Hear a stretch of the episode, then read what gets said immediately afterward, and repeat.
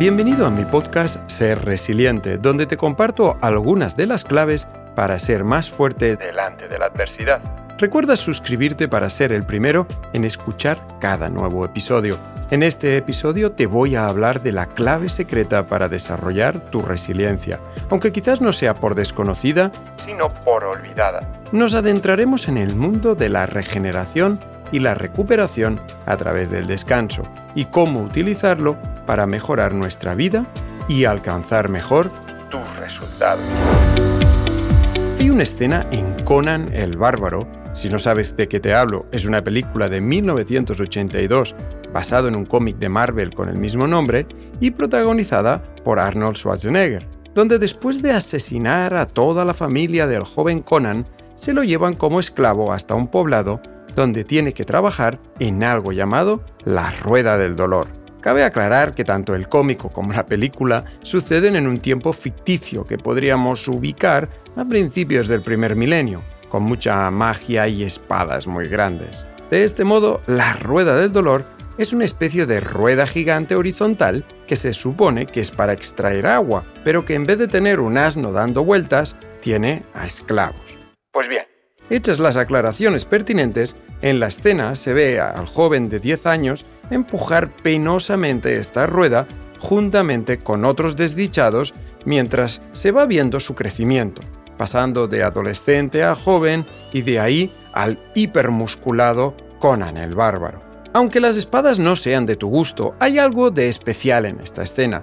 Muchos han querido ver en ella una especie de alegoría de cómo vivimos a menudo la vida, dando vueltas, esforzándonos para no llegar a ningún lado, esclavizados por nuestros jefes, políticos o por el Club Bilderberg. Si te hablo de esta extraña escena es porque quiero subrayar otro aspecto de la misma, y es la falsa idea que se intenta transmitir que, empujando 18 horas al día algo, uno consigue sacar los músculos de Arno. Y lo irónico es que justamente es lo contrario. Los esclavos romanos que remaban en los triremes no estaban hipertrofiados, los que sí estaban en forma eran los soldados griegos, pero es que estos eran ciudadanos y su vida no versaba en la lucha constante o en el esfuerzo constante. Seguramente Aquiles sí tuviera un aspecto parecido a Brad Pitt en la famosa película, aunque dudo que hubiera sido rubito con ojos azules. Y es que en la cultura anglosajona está muy instalada la idea del no pain, no gain, es decir, sin dolor no hay recompensa.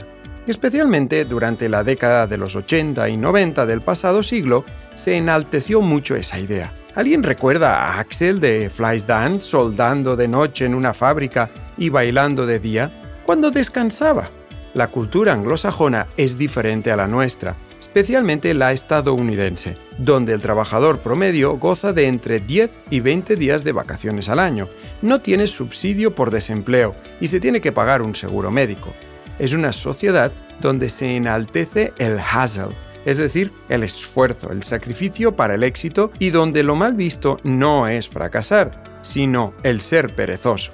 La cultura española, y supongo que por extensión en gran medida la latina, se ha basado siempre más en intentar hacer lo mínimo para obtener un resultado con el que me pueda conformar. Quizás no sea lo máximo, pero sí es lo suficiente y encima no he tenido que esforzarme mucho, esto me convierte en alguien espabilado. Obviamente, esto es una generalización muy grande y en la que muchos, incluido yo mismo, no se verán reflejados, pero supongo que ves por dónde voy. Lo que sucede es que durante las últimas décadas hemos pasado de ser una sociedad conformista donde teniendo un trabajo fijo, amigos y un bar donde disfrutarlos, y los fines de semana para el fútbol y una buena paella, a estar eternamente insatisfechos con una gran lista de objetivos y metas en la vida y con su consecuente infinita sucesión de tareas. Hace ya muchos años conocí a alguien que conducía durante cuatro horas para llegar a la base de la Neto, la montaña más alta de los Pirineos, apretaba el botón de inicio de su cronómetro y no levantaba la cabeza hasta que había llegado a la cumbre, apretaba el cronómetro, bajaba y regresaba a casa. Eso me hizo reflexionar porque yo también iba a los Pirineos y aunque no con esa obsesión, sí iba pendiente de mapas, horas andadas, campamentos instalados y pocas veces me tomaba el tiempo para parar y disfrutar de la experiencia. Y es que la realidad es que los músculos no crecen mientras hacemos deporte, sino que lo hacen las primeras cuatro horas de sueño. Y que si seguimos un día tras otro tirando de una rueda sin descanso, no damos tiempo a los músculos a regenerarse y a crecer. Y lo mismo pasa con nuestro bienestar emocional y mental. Pasarnos cuatro horas seguidas trabajando no nos hace ni más listos ni más productivos. De hecho, es justamente lo contrario. Nos hace menos productivos y afecta nuestra capacidad de procesar información. El descanso es parte del entrenamiento. El descanso es parte del trabajo y a menudo no lo vivimos así. Y yo, al menos, no lo hice durante mucho tiempo y pagué un precio muy alto por ello. ¿Por qué? Por las inexactitudes que se cuentan sobre el estrés. Habrás escuchado cómo se habla del estrés bueno y del estrés malo, pero esto es totalmente falso. Bien, tiene una parte de cierta. Hay un tipo de estrés llamado eutrés que nos saca de nuestra zona de equilibrio, pero en el que sacamos lo mejor de nosotros. Dicho de otro modo, ese grado de incomodidad hace que desempeñemos a nuestro máximo nivel. Más incomodidad y nuestro rendimiento decae. A este tipo de estrés se le llama distrés. Si sales muy relajado a hablar en público, quizás no tengas la energía necesaria para transmitir o te olvides de algunos puntos por puro descuido. Si sales muy tenso, puede ser que hasta te bloquees. Pero ninguno de estos tipos de estrés te habla de lo que sucede en el tiempo te hablan solo de un momento puntual. Yo había asumido que el EU3 era sano y que mientras mi nivel de actividad no fuera muy alto, todo iría bien. Como ya te cuento en el primer episodio, esto es totalmente falso. El estrés, aunque puede ser hasta bueno para nosotros, debe ir siempre acompañado de un periodo de descanso para que podamos no solo descansar, sino recuperarnos y adaptarnos. El estrés o el EU3, no importa cuál de los dos, mantenidos en el tiempo, siempre generan un desgaste, con la diferencia que el distrés lo genera mucho más rápido. Además, como la ranita a la que le van calentando el agua lentamente y no nota ese aumento de temperatura, nosotros nos vamos acostumbrando a niveles de estrés que, aunque nos permiten funcionar adecuadamente, acaban desgastándonos y afectándonos. El tamaño de una ciudad y el nivel de estrés de sus habitantes se puede medir por lo rápido que andan por la calle. El primer estudio se llevó a cabo con ciudades de Alemania en 1976 por Mark and Helen Bornstein, pero luego se vio que sucedía lo mismo en Nueva York, Singapur o Londres. Solo hace falta ir a un pueblo pequeño para darte cuenta que sus habitantes conducen más despacio y en general llevan una vida más lenta. Cada vez dormimos menos y peor, como también te cuento en otro episodio de este podcast, y esto reduce nuestra capacidad de regenerarnos y adaptarnos. Pero ahí no acaban los problemas. Hoy en día ha cambiado el modo en cómo no hacemos nada. En 1993, cuando iba a mi universidad en tren, la mayoría de la gente no hacía nada en el tren, nada de nada. Miraban por la ventana o máximo hablaban con un acompañante. Algunos escuchaban música con Walkman o leían el periódico. Y unos pocos como yo leíamos un libro y repasábamos a veces los apuntes para un examen. Hoy, el 90% de la gente está haciendo algo con su smartphone y salen del tren andando y tecleando. Ya no hay descansos para la mente. Vamos al baño con ellos, comemos con ellos y para muchos es la última cosa que tocan antes de irse a dormir. Y nuestro cerebro, al igual que nuestro cuerpo, se fortalece gracias al descanso. Pero ahí no acaban nuestros problemas. La estimulación continuada nos lleva a la desensibilización y si esta estimulación, además, conlleva la segregación de dopamina, es decir, la hormona de la recompensa, nuestras células acaban reduciendo el número de receptores, con lo que requerimos más cantidad de esa recompensa para sentir lo mismo. Si antes nos maravillaba un atardecer, ahora necesitas una montaña rusa, una película intensa o cualquier otro estímulo capaz de hacernos sentir. Hace unos meses viajé a Viena por motivos profesionales y tuve la oportunidad de hacer un paseo por el centro histórico. Al pasar delante de la Catedral de San Esteban, me di cuenta de lo impresionante que es y de cómo cuatro siglos atrás, para un campesino austríaco, seguramente era el momento más impresionante de su vida. Hoy en día, a lo sumo, solo es un trofeo más, juntamente con el Duomo de Milán, Notre Dame de París, San Paul en Londres. Un selfie y a la siguiente experiencia. El descanso no solo nos regenera, sino que nos ofrece la oportunidad de desintoxicarnos de tanto estímulo y de degustar mejor de aquello que experimentamos. Todavía recuerdo la experiencia sobrecogedora que suponía para mí ver el mar cada verano, después de vivir 11 meses encerrado dentro de una ciudad cuando era pequeño. Descansar también nos permite hacer una pausa y reflexionar, algo cada vez más necesario en tiempos donde de tanto correr de arriba abajo olvidamos hasta el motivo de tanta prisa. Sísifo fue un personaje con un largo historial de artimañas variopintas para escaparse de los caprichos de los dioses griegos. Hasta consiguió escapar de Tánatos, el dios de la muerte, hasta finalmente morir de viejo por causas naturales.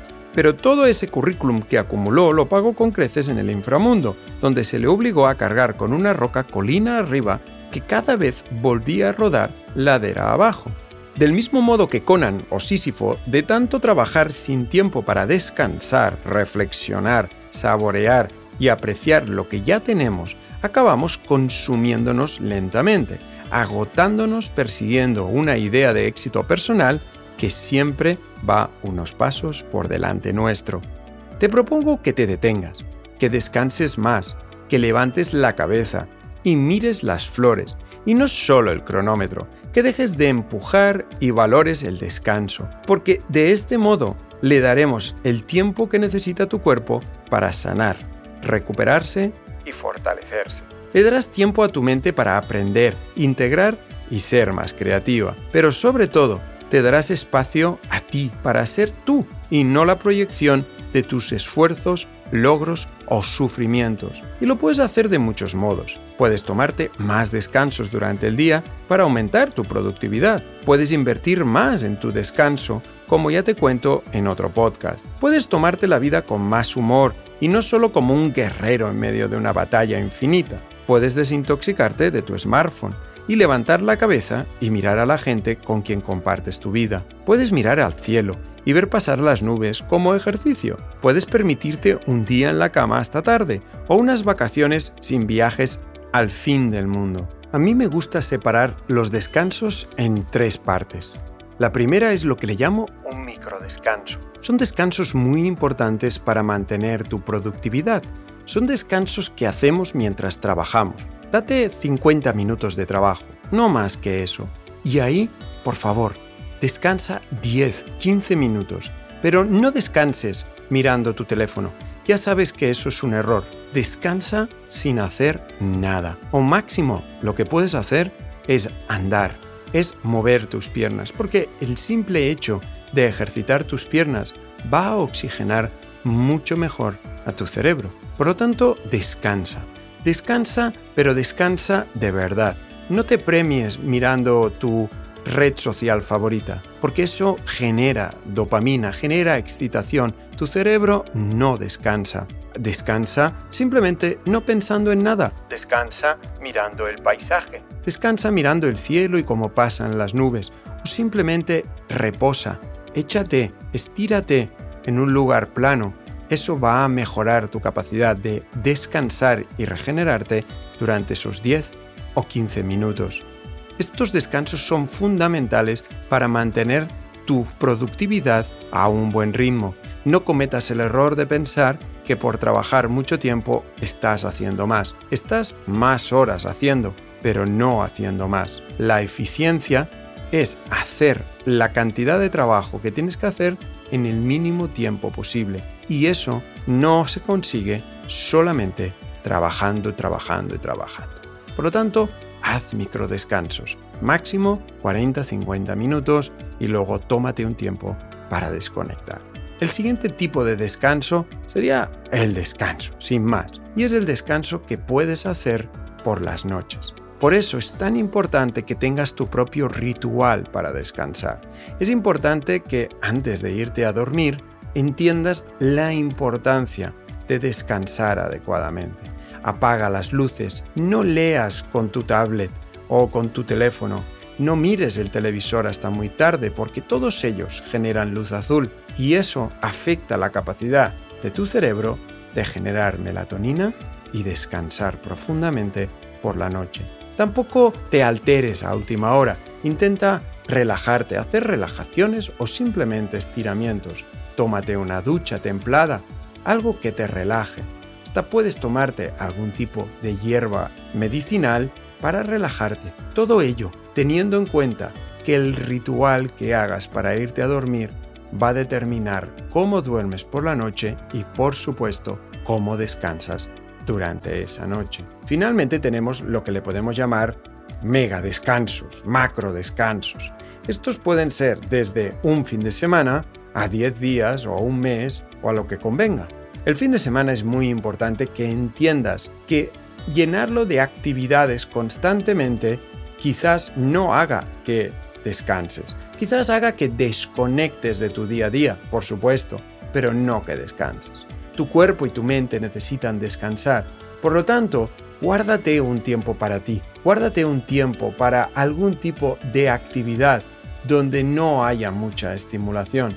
Hay gente que se pasa toda la semana trabajando, aburrida o aburriéndose, y cuando llega el fin de semana se sobreestimulan llevando a cabo acciones para alejarse completamente de esta situación que durante la semana no les ha gustado. Pero eso es un error, porque en vez de descansar, lo que haces es acumular todavía más descanso. Sin, por supuesto, citar el salir por la noche, el irse de fiesta, donde, por supuesto, no estás facilitando para nada el descanso de tu cuerpo. Y finalmente ya llegan los descansos, macro descansos, pero de muchos más días.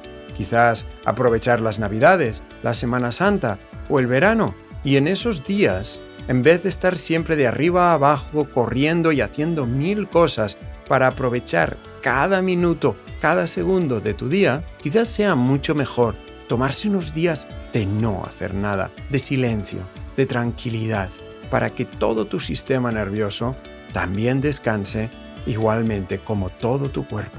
Pero lo más importante de todo es ver el descanso como parte de tu camino y no como una parada que alarga más tu viaje hasta tu destino. Porque si algo he aprendido de mis maestros orientales es que no es lo que consigues lo importante, ni tan siquiera el esfuerzo que le pones. Lo importante es salir de esa gran rueda de hámster y darse cuenta que algunas veces lo más importante, lo más emocionante, pasa al lado de casa, en un rincón de un jardín, entre dos ladrillos de una pared abandonada. Ahí donde una pequeña flor crece entre el gris que le rodea. Ahora es tu momento para frenar, disfrutar y especialmente reducir tu estrés, potenciar tu cuerpo y mente y ser una persona más plena. No huyas de ti mismo persiguiendo estrellas fugaces. El mayor tesoro, la mayor recompensa eres tú. Detente y observa la belleza que se esconde dentro del infinito universo que eres. Espero que te haya gustado este capítulo y recuerda que hay muchos más capítulos en este podcast que me puedes encontrar también en YouTube y en el resto de redes sociales, así como también en mis páginas web de Talent Institute o de xavierpirla.com. Muchas gracias y descansa.